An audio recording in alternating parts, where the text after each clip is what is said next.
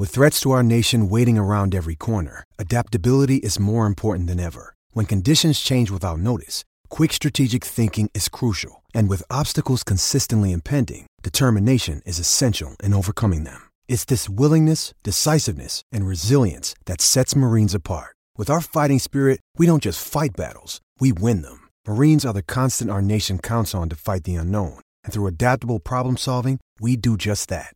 Learn more at marines.com.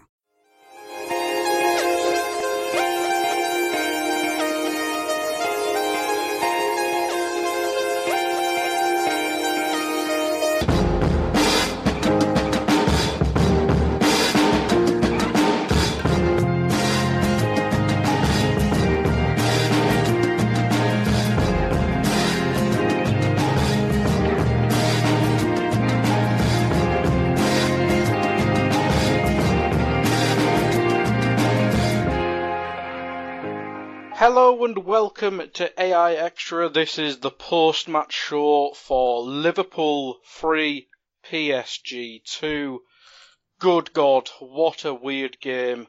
And joining me to go through this game is the returning Olli Emmerson, who's been away pretty much all the summer and he has what are we going to say? Blessed, blessed me with his presence on this podcast. Yeah, I think it's uh, you, you really, you really are lucky to be honest. I've decided to, you know, come and come and help you out, lend my, uh, lend my blessed thoughts towards and grace you with my presence, Stephen. But no, it's uh, great to be on. Thanks for having me after a very, very nice win.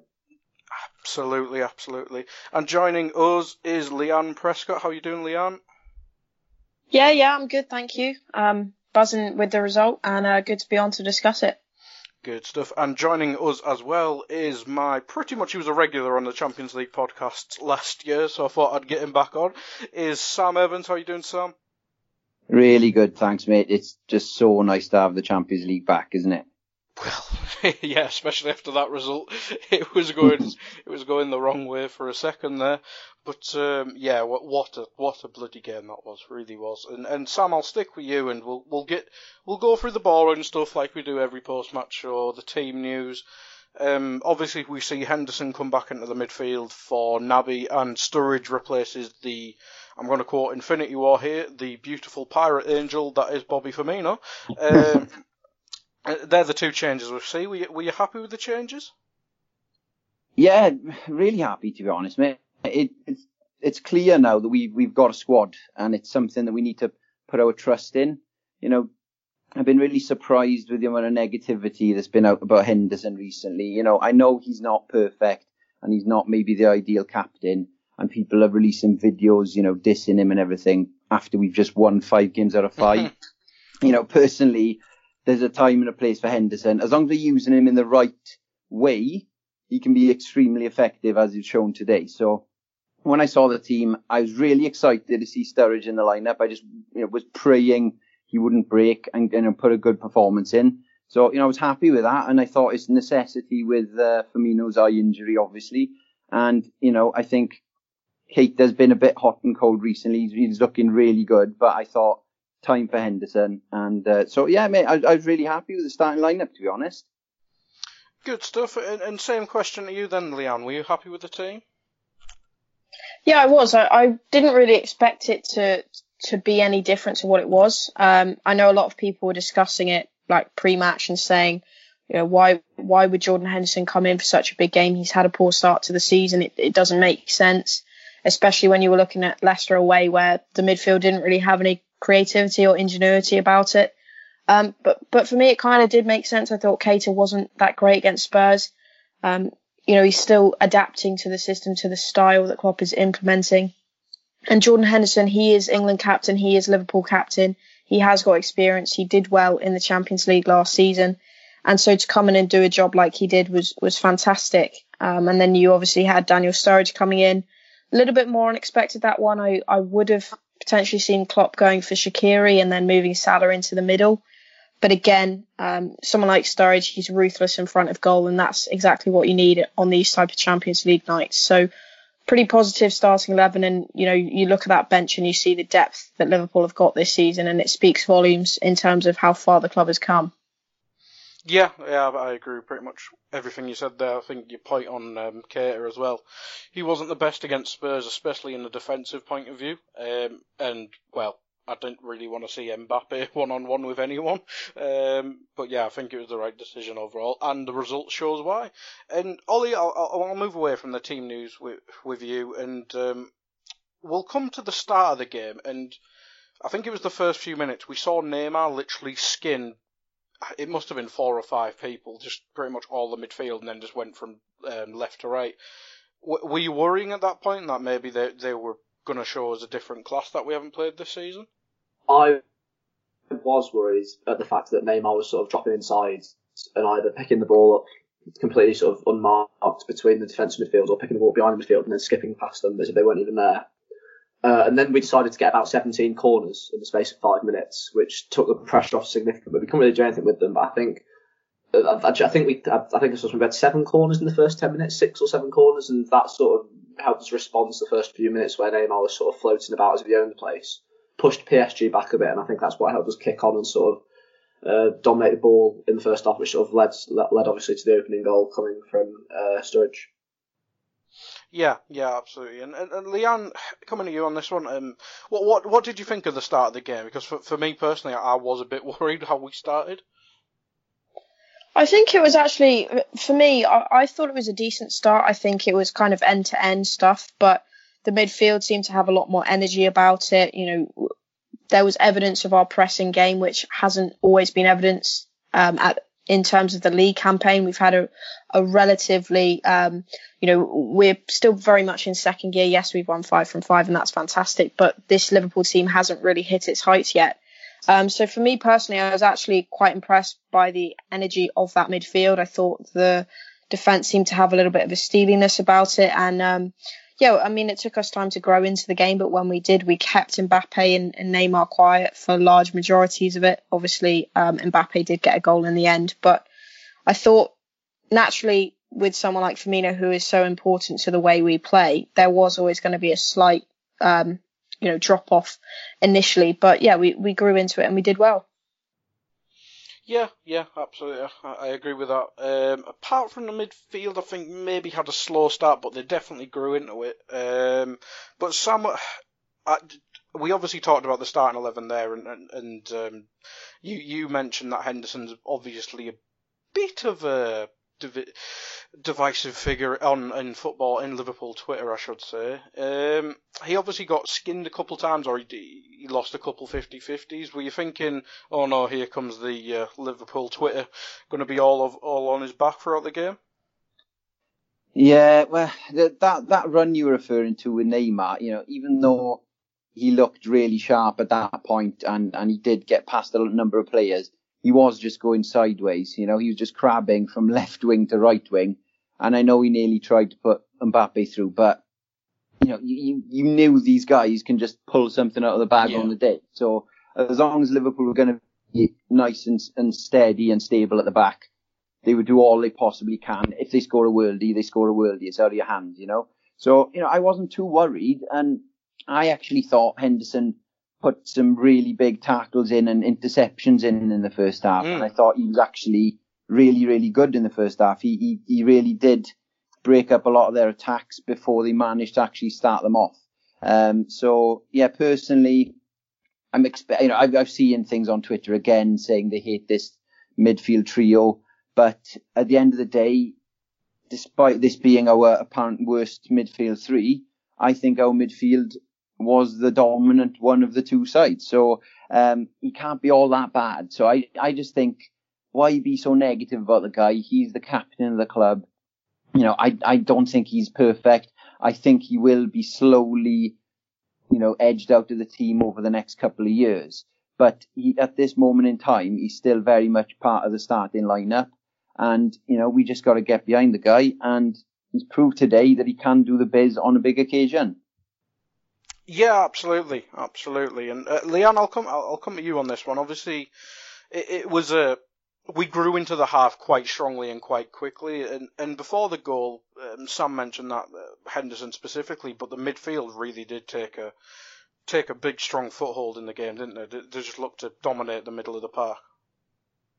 Yeah, and particularly given it was the same personnel as that Leicester away game, which we've sort of touched on already. Um, Jordan Henderson had a very, very bad performance that day as as the number six, and a lot of people quite rightly were saying, you know, that's not his position. He shouldn't be that defensive cover. Gini did really well against Spurs, and so a lot of people wanted to see him continue there.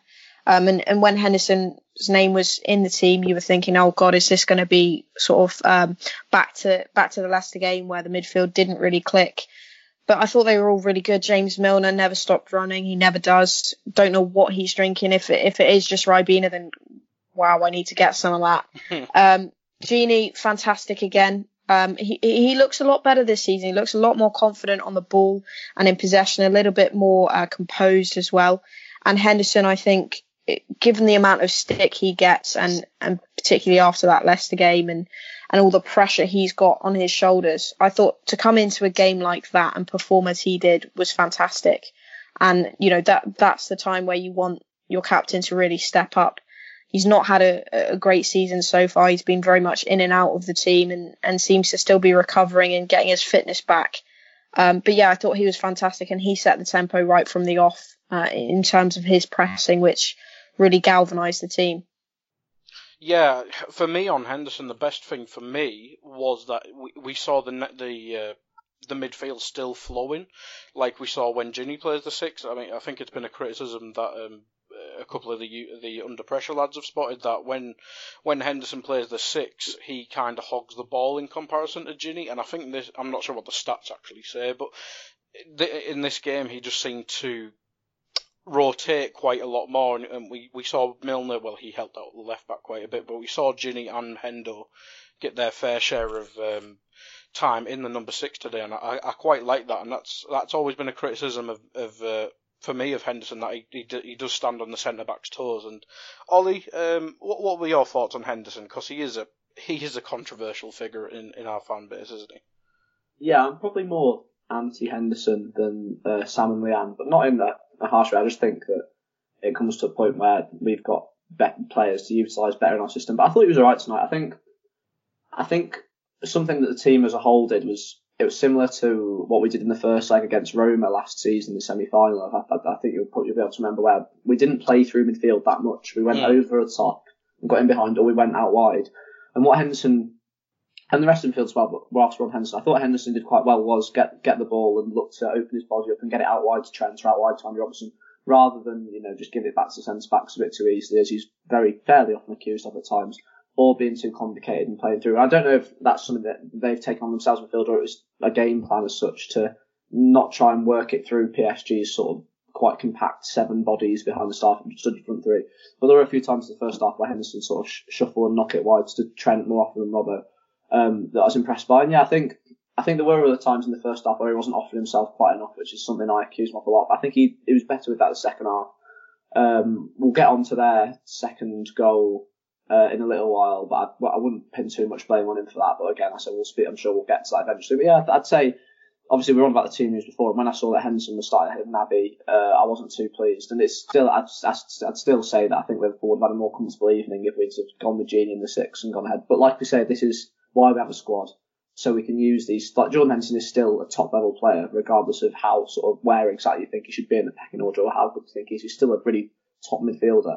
And if you can bring him in and still get a result whilst resting the likes of Naby, and obviously Fabinho is still to come in. We've got Oxlade Chamberlain, who's hopefully somewhere sunning himself in America, still recovering. It really shows that we can, as a result of that, compete on multiple levels this season as to where, whether last season we sort of sacrificed anyone at not necessarily anyone at the league, but anyone at second place behind the record-breaking City for the Champions League, which is something I don't think we're going to have to do this season because we can do things like bring Henderson in, drop Keita, and still, you know, beat overwhelmingly the best team in France. Not not comfortably because the way it panned out, but with a sort of comfortable performance. Should have been comfortably. Let's be yeah, honest. exactly. Yeah, that's it. It was not a comfortable win, but it was a com- it was a comfortable performance without yeah. a comfortable win. If that's like we didn't have to work too hard until the last minute, and then yeah. Firmino took care of it.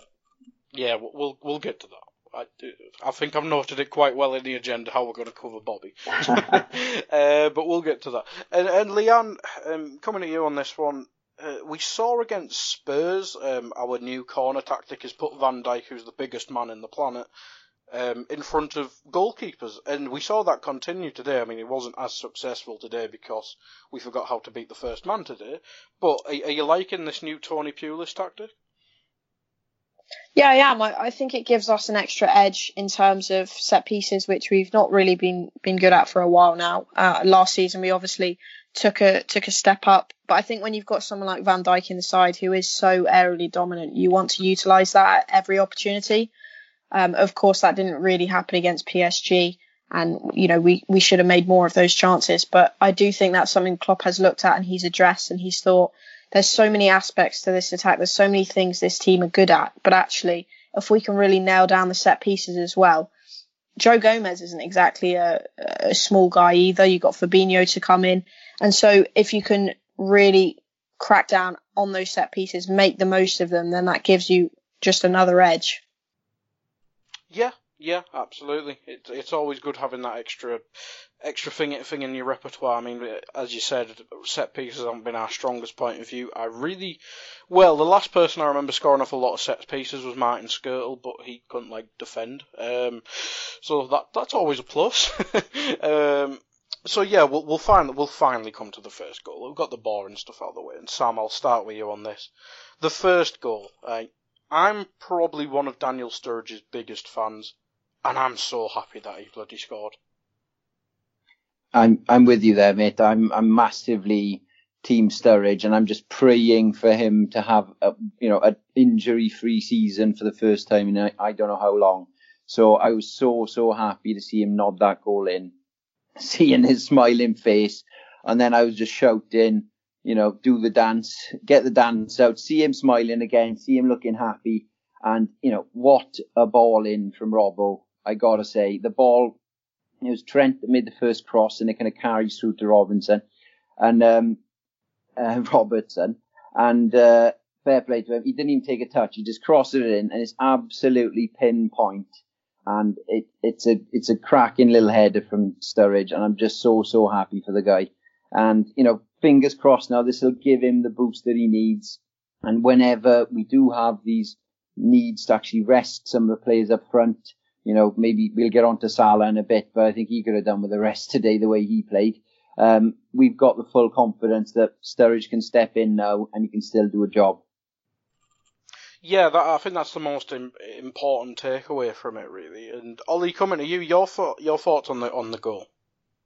Yeah, I think I think it's a really impressive goal. I mean, you'll you'll we'll look back at it and we'll uh, the sort of just casual observer say, oh, it's just a decent cross and a good header, but it's a really good cross from Robertson in the sense that you just see him if you watch the replay, just his body a couple of times before he gets it. It's his first time to whip it back in with such pace, just so it dips over the defender's head. And Sturridge actually, like, it's, I'm sure Sturridge should score. Sturridge be kicking himself and doesn't score, but it does just about dip in time to get past the defender that's ahead of Sturridge. I think it was Silva, but I can't quite. It might have been Kimpembe actually. And then Sturridge, so Sturridge is his vision's blurred slightly by Kimpembe. Like he might be in his mind, it's like half chance he's going to head it away, but half chance he's to be ready. But even then, as it flies past the defender, you've still got to react to it. Reacted really well not to make a mess of it. Good firm header into the net, as long as it doesn't randomly like hit the keeper in somewhere sort of in the centre of his body, it's fine. in. And there's one later on that Sturridge, it's the same thing. It's where Sturridge should score, and he sort of mm. nods it into his arm from Trent's cross, and Trent will be fuming that uh, Sturridge didn't put that away because that made it three one. But equally, that's sort of what I say when I mean that it's a harder header than it looks in the sense that whilst uh, you, the striker has got time to react to it, it's only a split second in which the ball that he knows the ball's beating the defender. That happened then later on when it, with the Trent chance, the Sturridge couldn't get it right, but got it bang on for the first one and drilled home ahead to put And like, like you were saying, mate, like it's a really great moment for him. Obviously, he hasn't started a Champions League game since he was at Chelsea in I think 2012. Obviously, his sort of peak years at Liverpool, we weren't in the Champions League, and then well, he was injured under Rodgers last season. Uh, obviously, for obvious reasons, the front three were just so on fire, he didn't get in, and then obviously he was on loan in the second half of the season. And I think he'll regret hugely going on loan to West Brom because he got injured, it didn't really work out, and he'd have probably been the man to come on in the Champions League final for Salah if he'd have been there. And I think he's really sort of knuckled down this season and embraced uh, his role in the squad. Probably his last season in the club. I think he's just determined to enjoy it and contribute in the way that he can. And it's just a really nice moment for him to thump the header in and get us off to a good start in Champions League. Yeah, yeah, absolutely. And as you said in the second half, he has that other one. He's never been famed for his heading prowess, let's be honest, but no, he's, he scored not. this one. That'll do me. Um, But Leanne, coming to you, your your thoughts on the goal and Daniel Sturridge a bit more expanded? Because do, do you think he's shown enough that he can be a part of the front three rotation, or do you think he's definitely well, I don't want to say Solanke slash Origi, but do you think he do you think he's more of an important part, uh, shown that he's more important part of the squad now? Yeah, I think you know that all the talk was obviously in pre-season he had really really good form, um, and it, it kind of seemed like he was rejuvenated. I was one of the people that was kind of getting ahead of myself because, as you said at the start, you love Daniel Sturridge, I love Daniel Sturridge, everyone loves Daniel Sturridge. Um, and everyone seems to really brighten up when he scores. Everyone wants him to score and do well when he's on the pitch. Um, I think tonight he showed that he can be a really crucial asset despite those injuries. I think if he can maintain some kind of fitness, some kind of consistency, which is always the the uh, question mark over Daniel Sturridge, then I think Jurgen Klopp will use him in these type of situations. Um, of course, Firmino had picked up that eye injury, but tonight he showed that he was perfectly capable of coming in and, and doing a job for the team. Question marks have always been around his work rate. There could be no question marks tonight about that. He was really, really good, kept on running throughout, uh, and putting a shift defensively off the ball, which is something we've not always seen from him. And you know, you, you're looking at that goal, and that's typical vintage Sturridge. He peels off the defender. They're both static, and he's there with that movement, sharp, back of the net, great header, boom, one 0 um, and he did it throughout the game. He had another great chance. It comes off his shoulder. He should have probably scored that one. Um, but yeah, I, I, think it was a perfect indication of what he can add to this side if he stays fit. And, you know, Origi and Solanke getting injured as well, that just kind of shows that how important he is in terms of the pecking order. Yeah, yeah, that's just music to my ears. I mean, I think I said in one of the chats, it may be harsh, but let's be honest, Sturridge is he's better than Solanke and Origi combined in my mind. So I'm I'm just glad that he's already played a part so early on in the season. And I think some I think someone else pointed out that he, he's had like two goals in like half an hour game time now, which is just great. yeah. um, but Sam, what are your thoughts on, on Sturridge overall? And do you think he's you can now trust him a bit more. Well, you can always trust him, but do you think you can trust his body to play one game a week, let's say?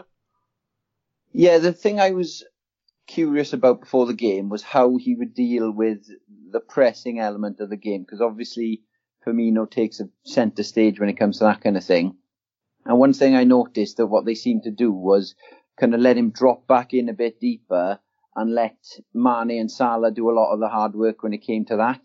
And it, it did kind of remind me, you know, that recent, well, it wasn't an interview, it was on BT Sport with um, Michael Owen discussing his injury and when he was playing and he kind of had to adapt to playing because of his injury and he wasn't able to do some of the things that he could do before.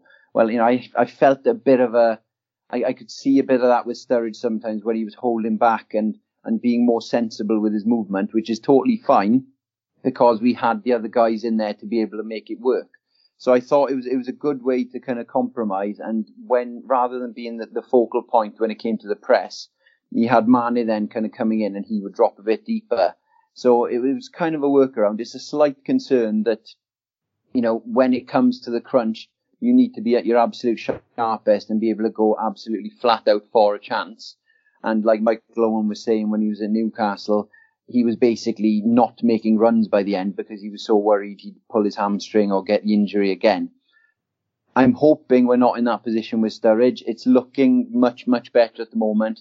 I just think that they're being a lot more sensible with some of the things he's doing. You know, so they're just not making him make these insane amount of presses that maybe some of the other players will do because they don't want to break the guy's body. So it, it looks like they're managing it really, really well. They might have learned some lessons from the mistakes they've been making over the last three or four years. And, you know, he's looking really, really happy. I don't know if you guys noticed when Sturridge did score the goal, the camera cut to Firmino and he was beaming and he was full of smiles, Firmino. Uh, I, it, I don't know whether that was actually, you know, him being really happy for Sturridge. I'd like to think that's what it was. It might have been a bit of, well, I'm going to have to go on and score myself now. Uh, but yeah, it's, it's really, really positive. You know, I can't think of any negatives to come out of Sturridge being back. Um, you know, a lot of people were saying we have to get rid of him. He's on too much money. There is no better striker in this Liverpool squad outside of the starting eleven. So if this guy can keep around the keep around the squad, he seems happy and he seems to know his position in the squad now. I'm I'm more than happy to have him at the club, and I think he you know he could score some very vital goals before the end of the season. Yeah, already has. Let's be honest. Yeah. Um, but we'll we'll move on um, from Sturridge because I mean I could just do 45 minutes on him, and I'm sure you three could as well. But um, Olli, coming to you, uh, we we touched on Henderson quite a bit in depth there. But what what did you make of the other two midfielders? Because I thought they were pretty. I thought midfield as a whole was pretty damn excellent. Um, Gini, I was really impressed with. Thought that was a bit meh when I saw that he was that obviously the mid. I mentioned about the selection, but it wasn't just the Henderson played; it's also Gini in the eight. I much prefer seeing in the six now. Um, but no, I thought he was good. He seems to relish the big games as he often did Yeah. sort of during his debut season here. Um, I thought he was the best in mid, of midfield in terms of getting on the ball and progressing it forward through the middle when we were looking most to go out wide and whatnot. Um, did, some, did his defensive stuff diligently as well as normal. You come to expect out of him. Pressed well. Um, Milner, I think, was a bit careless with possession in times in the first half, but I thought his defensive work was really impressive. I think what I think Milner is sort of embracing his role as essentially in big games, essentially Liverpool's midfield enforcer, which seems strange to say when you think of this like you know Ribena drinking, crossword doing, sort of aging midfielder. But he's developed this sort of uncanny knack that we haven't seen since probably Mascherano was at the club, or Gerard used to be good at it until he lost his legs. But he's got this uncanny knack of knowing when he's able to make a challenge early on without picking up a yellow card, or even occasionally without giving a foul that really sets the tone. There was one, uh, um, there was one last season actually when we were one 0 at Porto, and he thumps into the bloke, wins the ball. The ref doesn't give anything, and they're thinking a bit of a 50, and then he curls it in off the post, and Salah like scores that crazy solo goal to make it two 0 And there was one that he did early on, early on Neymar tonight where he just goes through him down the sides. He- I oh, think Oh, I think he just tackles was him a out. thing of beauty. It's a, it's, it's phenomenal. And all these years, a few years ago, when you know you've got people crying out for Liverpool need a true midfield enforcer to come in, and then when we signed Fabinho, it's like, well, he's a really good defensive midfielder, but is that is he that crazy mad, you know, mad bastard enforcer that we need to come and thump into people?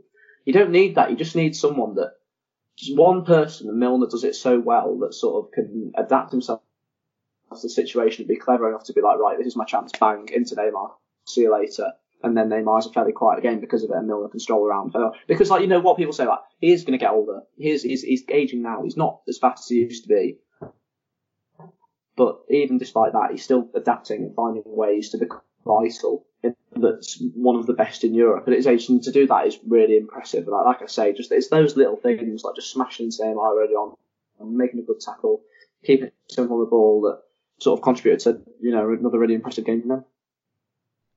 Yeah, he's, there's definitely a Terminator prequel in there where J, where it's just James Milner like drinking Ribena for an hour and a half. I'd- Definitely. I'd, go watch pay that. to see that. Yeah, I'd watch that. mm. Hundred percent, I'd watch that. But um, Leanne, I've just I've just spotted the time, and I think we've got a few things to get through, so we'll we'll try and get through um a couple other things uh, quickly. So we'll we'll move on to the second goal and the penalty. I mean, do you know what that left back was doing? Because I don't. I think, um, yeah, I, I mean, I don't know what he was doing, but before the game, a lot of people were talking about how that was potentially PSG's weakness. Um, he came in, I think he came in from Bayern Munich, and he Yeah. hadn't really played very much, and um, he played against Saint Etienne, and he was very, very rusty, very poor, and so that was kind of going into the game the area Liverpool were probably looking to expose more than anything. Um, and I think, you know, they, they did that with the penalty. He kind of was very, very rash in the challenge. Credit to Gini. He makes the most of it, but there is definite contact there. Um, there's no doubt about that. But sometimes, you know, you've got to really uh, extend and throw your body on the ground for the referee to actually give the decision. Um, but, but yeah, I think, you know, once we get that penalty, James Milner's not going to make a mistake. He's old reliable from the spot. He's a bit like Stevie G in that sense. He doesn't really ever miss them. Um, and yeah, from from then Liverpool were in a really really good position. You're thinking, okay, we're going to kick on here, a bit like Spurs at the weekend.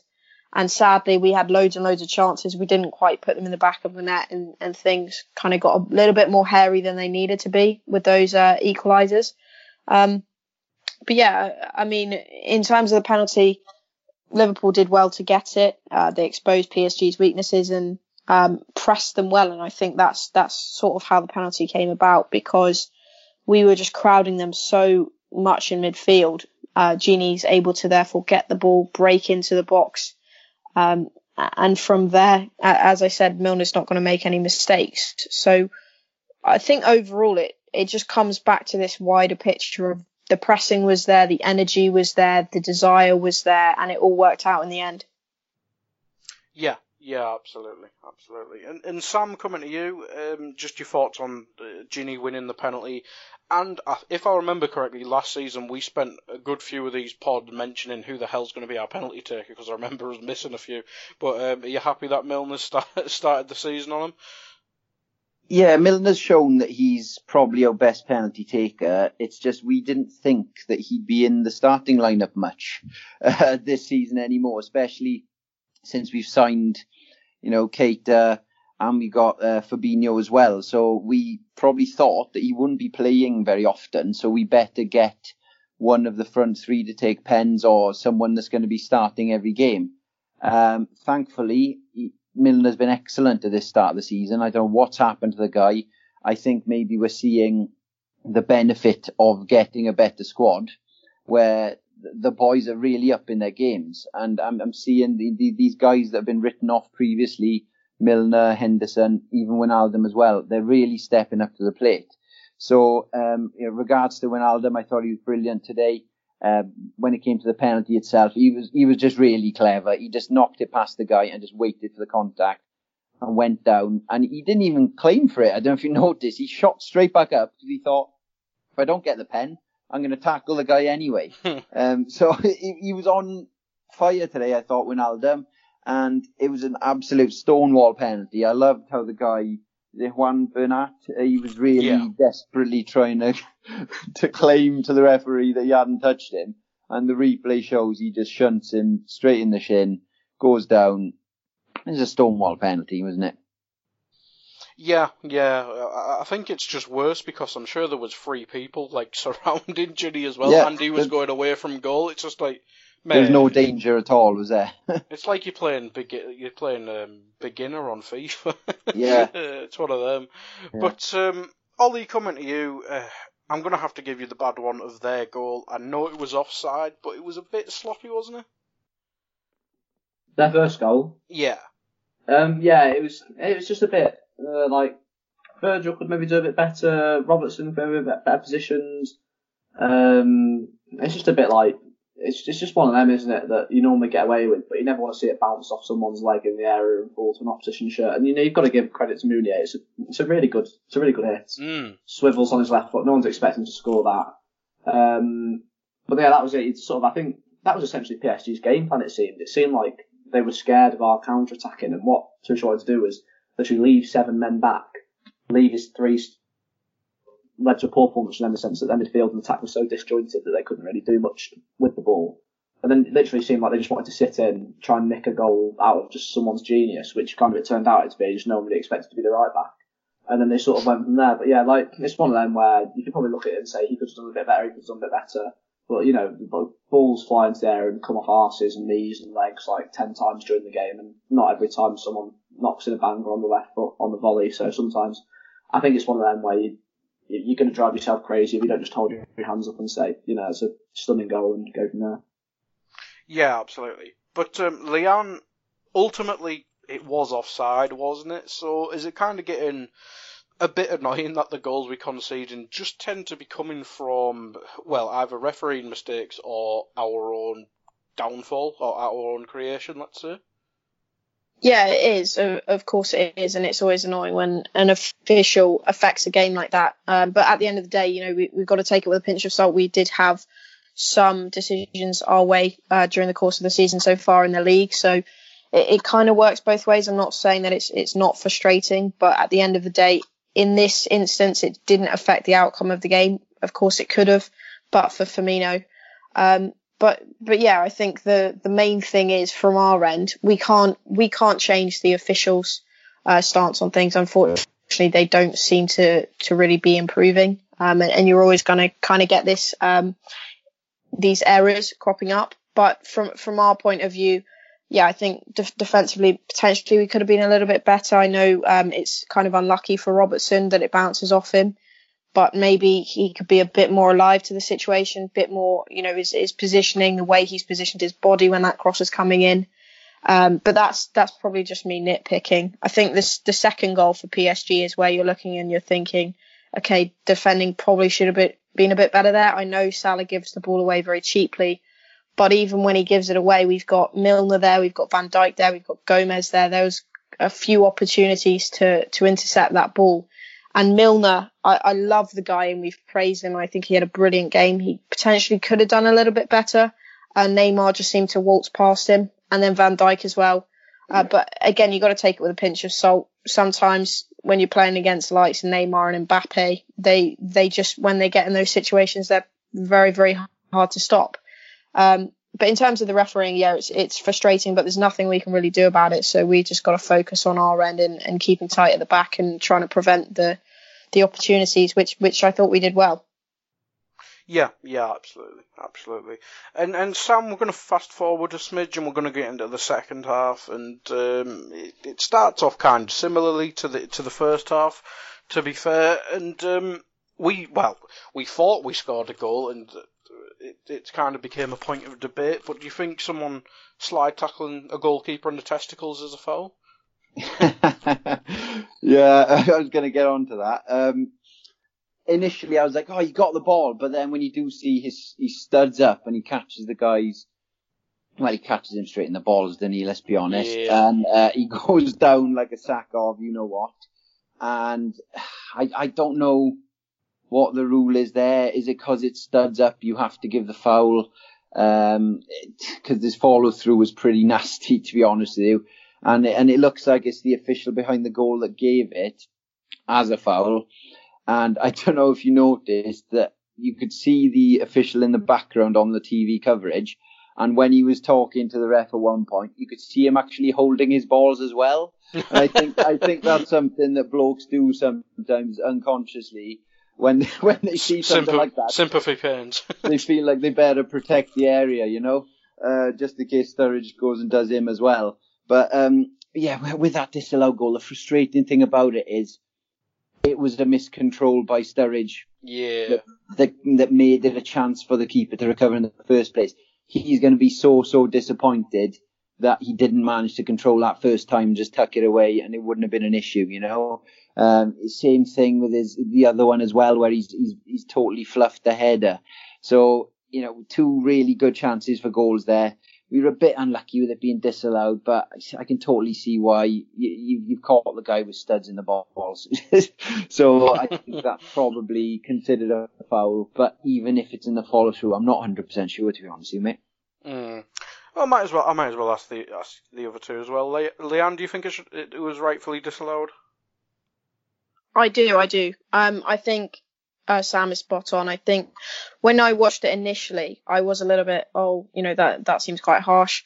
What's he actually done there? He's obviously gone in for the ball as you would if you were in that situation. But I think you can see that he does actually catch the goalkeeper. It's frustrating, but um, you know, from a referee point of view, if there is contact there that's potentially put the goalkeeper in in danger, um, you know, you you've got to be careful in those type of situations and um, I can see why why it was given as a free kick. It's annoying because I don't think Salah had a very good game again, and so the the goal probably would have done him uh, the world of good in terms of confidence and just continuing that momentum while he's he's not playing well. He's still impacting and influencing the game quite heavily in terms of the league. Um, and so it would have been nice to see him on the score sheet tonight. But yeah, I, I can totally agree and see where the referee's coming from with that one.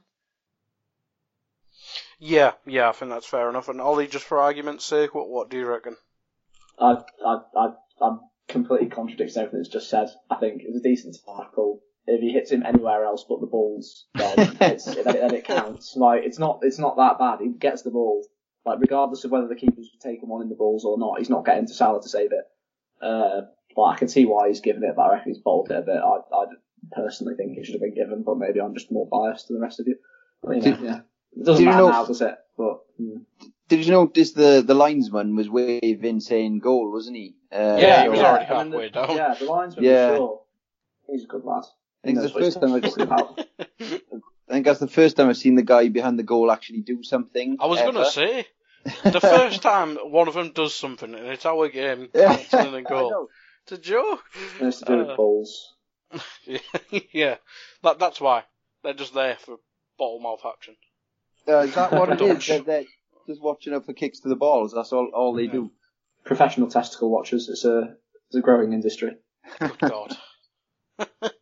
All right, we'll move away from balls um, because this could have took a weird turn. Um, but Leanne, coming to you for the, I've put down sloppy front three here, but do you, do you think the front three was a bit sloppy, or do you think it was just Salah? Because you did mention he had another, not a stinker, but an off game, shall we say? Yeah, I don't I don't think they were particularly fluid as they were last season. Obviously, last year in the Champions League, our front three was electric, and in the league, you know, the the telepathy between them uh, was was brilliant, and it was kind of unstoppable for teams and defensive to to deal with. And I don't think we necessarily saw that tonight. But at the same time, we had Mane skinning Neymar, which was was great. Um, you know, we had uh, Firmino come on, he he gets the goal does really well when he comes on. Sturridge, as we've said, had a good performance, and I think maybe his introduction kind of meant that we didn't have that telepathy because obviously um, Mane and Salah don't play with Sturridge as much. Yes, they train with him, but it's it's not quite the same when you're on that pitch as a three predominantly uh, with Firmino. You develop that partnership, and so when when one of you's gone, it it's obviously impeded slightly. Um, but yes, Salah had a poor game. I thought Mane had a good game. Uh, Sturridge had a good game. And so I don't think they were necessarily sloppy. I think it was just a case of a bit like Spurs, we weren't clinical enough. We were a little bit wasteful in front of goal. Um, and so it could have, we could have got three goals, could have got, well, we did get three goals. Sorry, that was a complete nightmare. Um, we could have got four goals, we could have got five goals. Um, and, and the chances were there, which is the main thing. You want to see the team creating, and if they weren't creating, we would we would be talking about an issue here. But um, yeah, I mean, it, it's hard to talk about because obviously Firmino is the most crucial cog of that front three in many ways. He kind of links it all together, and so when you take him out of it, naturally there's not going to be the same vibe and energy to it. Um, but yeah, I think once Salah gets up to to top speed, once we've got Firmino back fully starting on the pitch again, which hopefully should be at the weekend, then it should all be back to normal.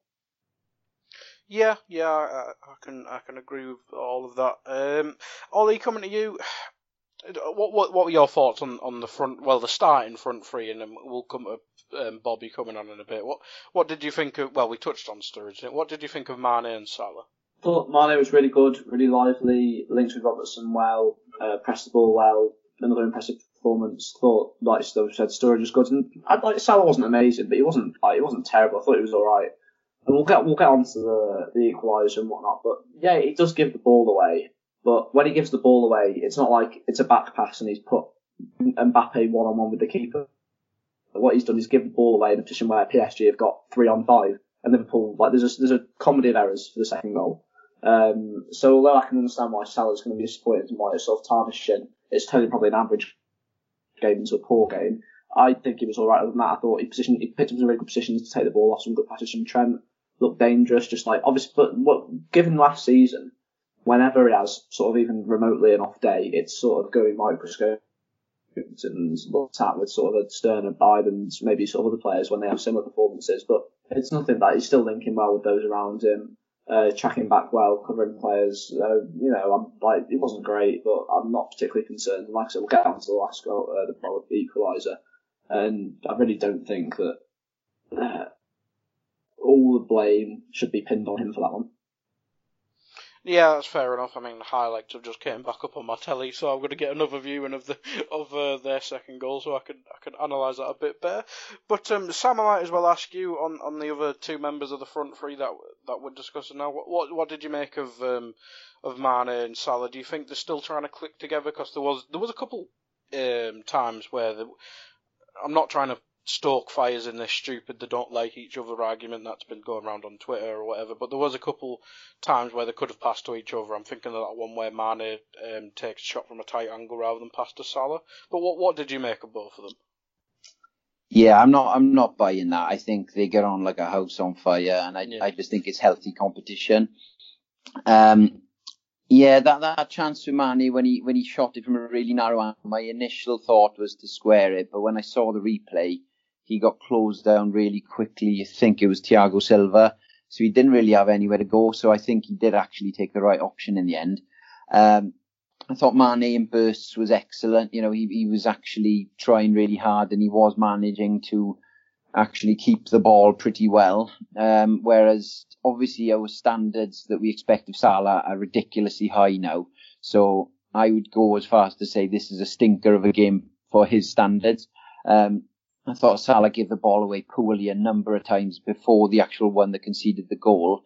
He, he's really frustrating. He usually is excellent. You know, he, he sticks his ass out. He holds the ball up really well, and you know, no one can get the ball off him. But it was, it was strange today. He was getting pinched. The ball was pinched off him a number of times today. He wasn't quite himself. Um, and I think it kind of highlighted what Klopp thought of his performance when he, he basically pulled him off the field as soon as we conceded that equaliser mm. uh, due to his mistake. Uh, totally agree. There was a heck of a lot of work left to do before the goal actually still happened. Uh, there's a bit of bad defending in there and a bit of bad luck, to be fair, because uh, Van Dijk tried to recover the situation. He put a tackle in on Neymar, which then ricocheted off Neymar and went straight to Mbappe about 10 yards out. So um, it is a one of those things where a few things go wrong in quick succession, a bit like their first goal, really. And um, it, it, was one of those where I'm like, oh, well, but I, I don't know what it is this season. I'm not getting anywhere near as stressed out as I have been recently. Maybe it's because we've just won five in a row before today. but I think today I just saw it as a kind of a bonus. I thought, great, we're playing PSG, one of the most exciting front lines. I was really hoping to see the full side out, Neymar, Mbappe, Cavani, and I was just like, let's just have some fun. Let's enjoy the game. It was going to be entertaining, especially when you saw the first 10 minutes of the game and you saw how lively their forwards were looking. So I, I was like 2 0 up and I thought, oh, we went 2 1. Ah, they might claw us back here. But I, I wasn't panicking because I know it's it's a group stage. Even if we had drawn the game today, it wouldn't have been a big problem because I've got so much confidence in this Liverpool squad these days that I'm trying my best to just enjoy it because this is really rare what we're seeing. You know, this is a really, really exciting squad that we've now developed over the last three years, it's absolutely chalk and cheese. So I'm determined to enjoy every minute of it as much as I possibly can. And, you know, 3-2 in the Champions League against PSG, it doesn't get much better really, does it? No, not really, not really. It's all. I don't. This is going to sound silly, but it's almost better than if you like win comfortably. That last oh, minute yeah. goal means so much, doesn't it? It's, uh, it brilliant. It's brilliant. And um, Olli, I'll start with you then on their second goal because you obviously touched on it and said it. Um, there was numerous errors, and having just watched it back, yeah, there was. uh, but do you want to talk us through their second goal? Yeah. So, so, so Salah gives it away, and it's poor. Um, but equally, like I said before, it's not like we're suddenly outnumbered.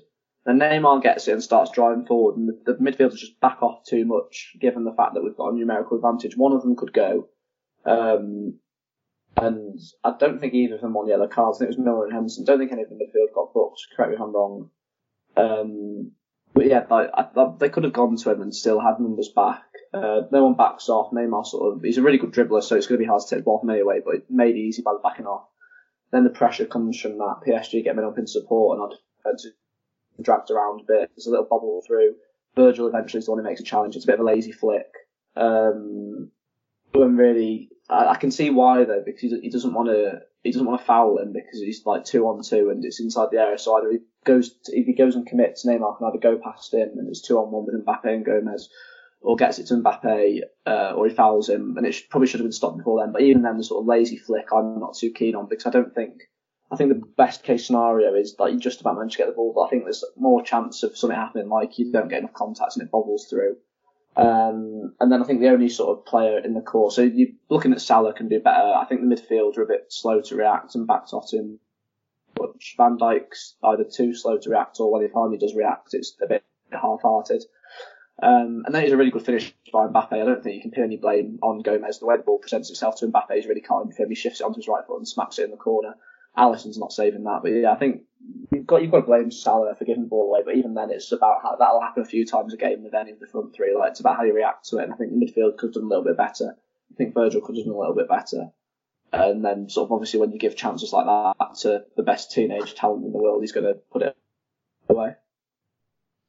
Yeah, yeah, I think I think that's fair. And um, Leanne, your thoughts on the goal? I mean, I think I came to you earlier when uh, I said we're kind of getting stuffed by our own um, goals of our own making against us. We we saw Alisson's um, screw up. Is is this another one from Salah in a similar bracket?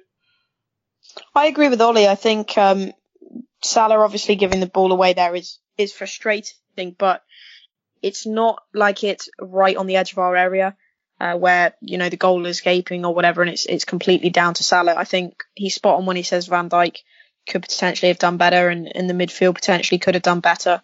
It's just one of those things. It's it's frustrating that he's given the ball away, but uh, as I said earlier, there's enough sort of barricades there to stop or prevent PSG even getting in on goal. Um, but it just so happened, you know, when you've got someone of, of Neymar's quality and, and Mbappe, who is a sensation really, um, you know, they're going to make the most of those chances. This is the level that we are at now against the big, big teams. You can't really afford to be giving it away. Um, so it, it, was a little sloppy moment from Salah, who we've said, you know, didn't have his best game and still waiting for him to get up to gear this season. But I think, yeah, it, it's just one of those things.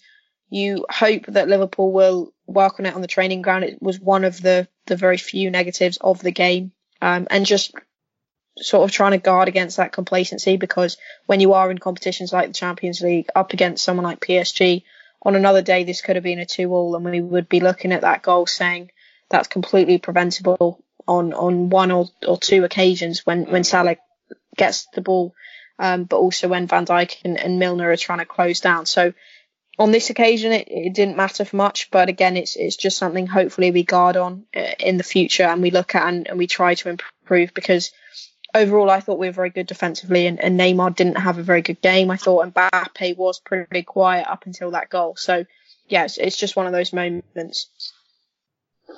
Yeah, and just to add to that, the only time I noticed Cavani when he was clearing corners, um, that was about it, and and his failed attempt at a bicycle kick.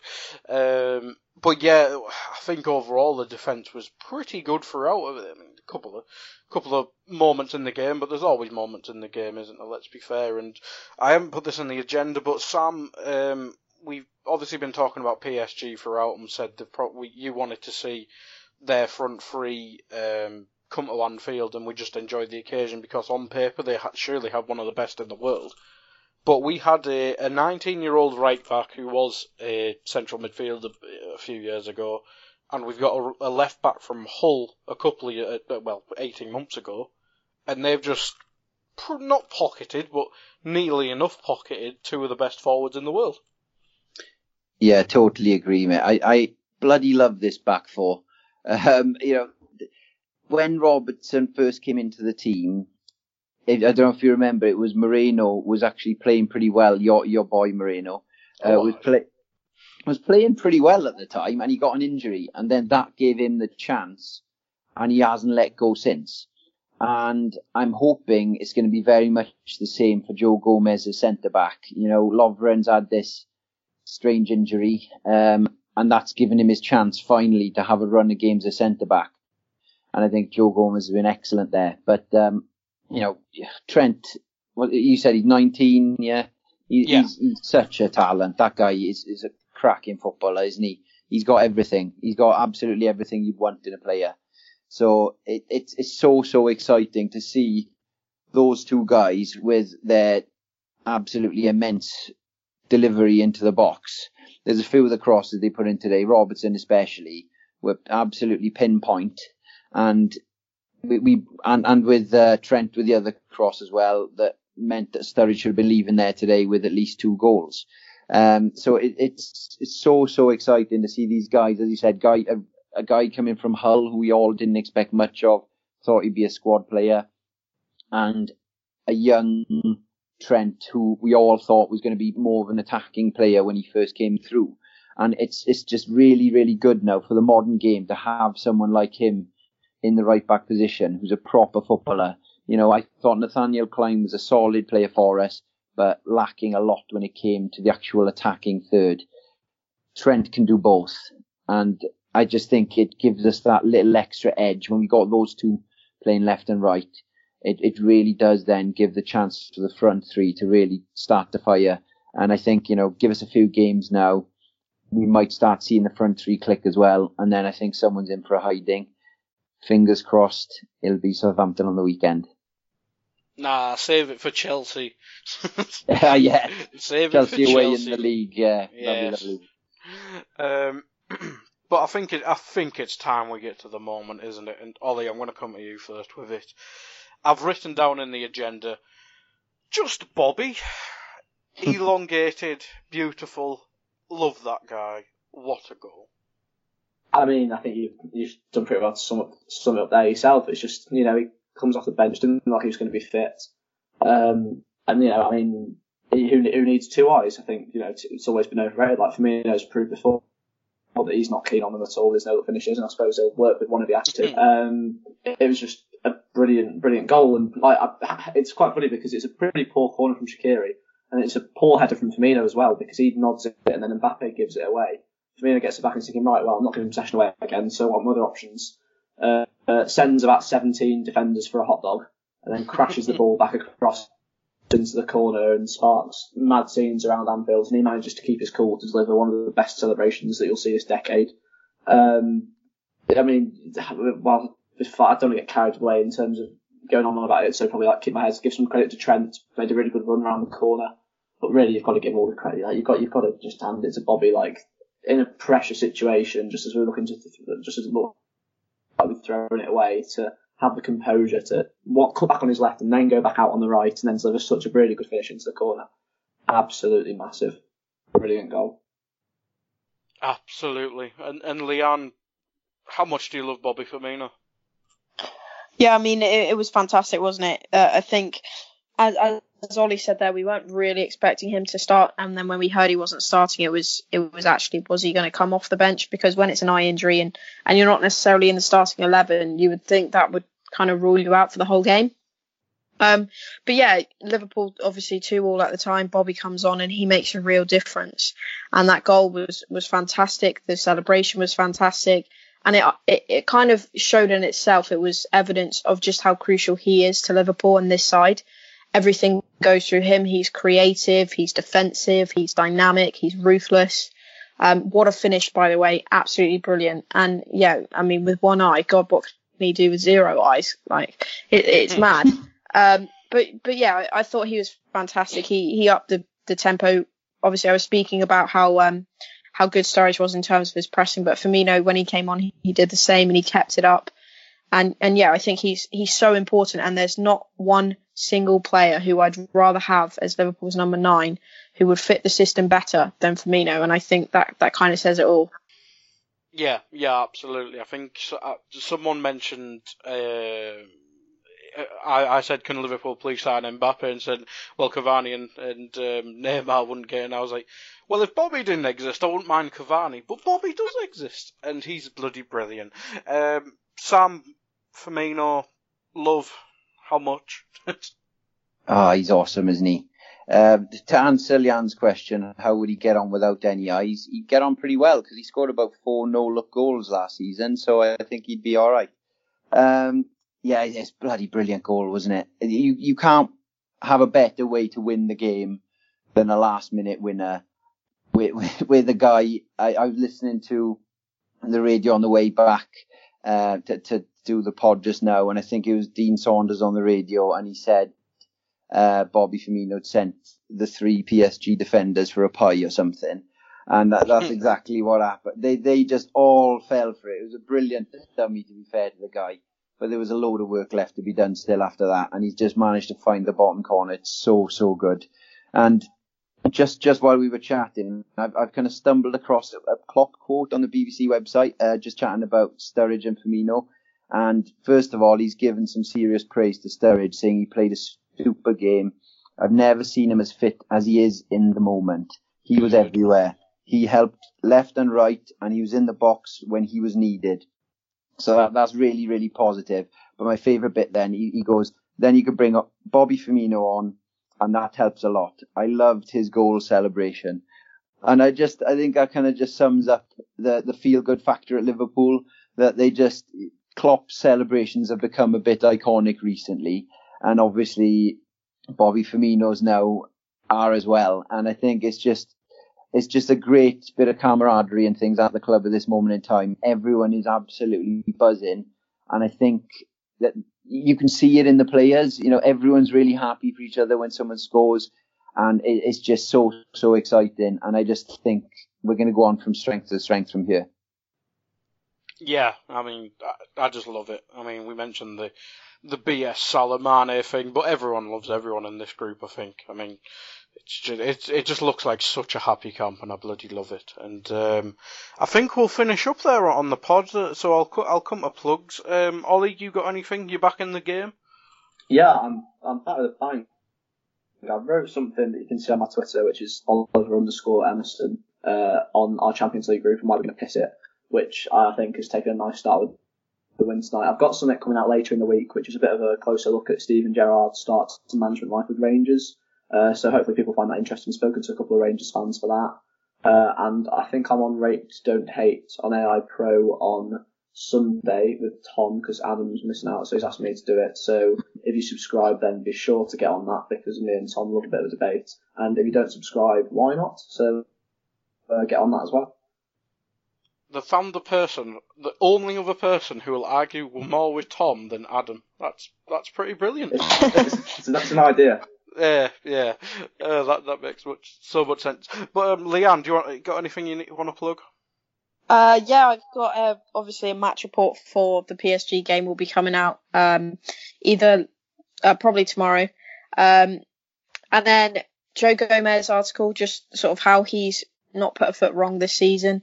Uh, been really really impressed with him alongside Van Dijk. Um, if you wanted to go back a little bit more, there was um, I did a piece on Dominic Solanke last week and how he's kind of got an uncertain future. There's a lot of ambiguity around him because he didn't get that uh, permanent move in the summer. He didn't even get a loan move. Rangers were interested. A lot of clubs were interested, but it didn't quite happen for him. And, and now it leaves him in a pretty precarious position in terms of the season. He's I think he's 21 now, so he's kind of getting to the point where he needs to be making some kind of move.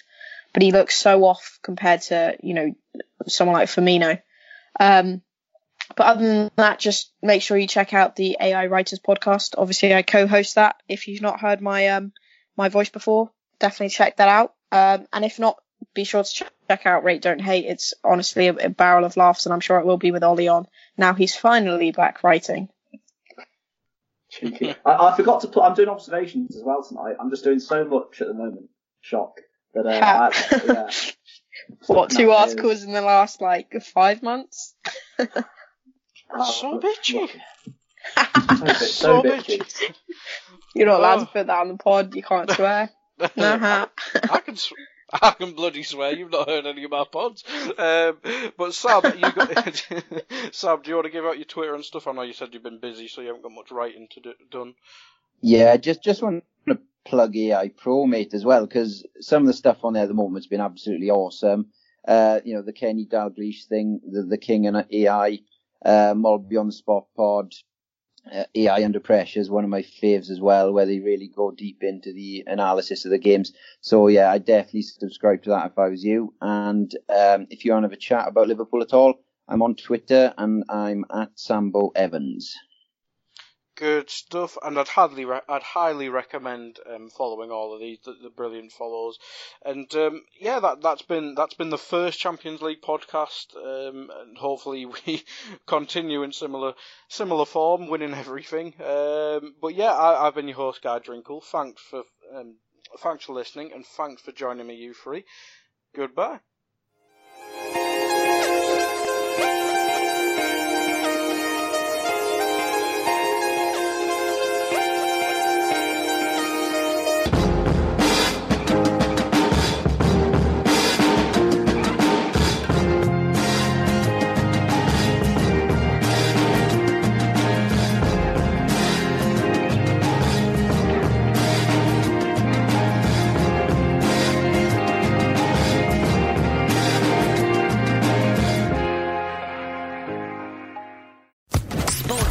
Podcast Network.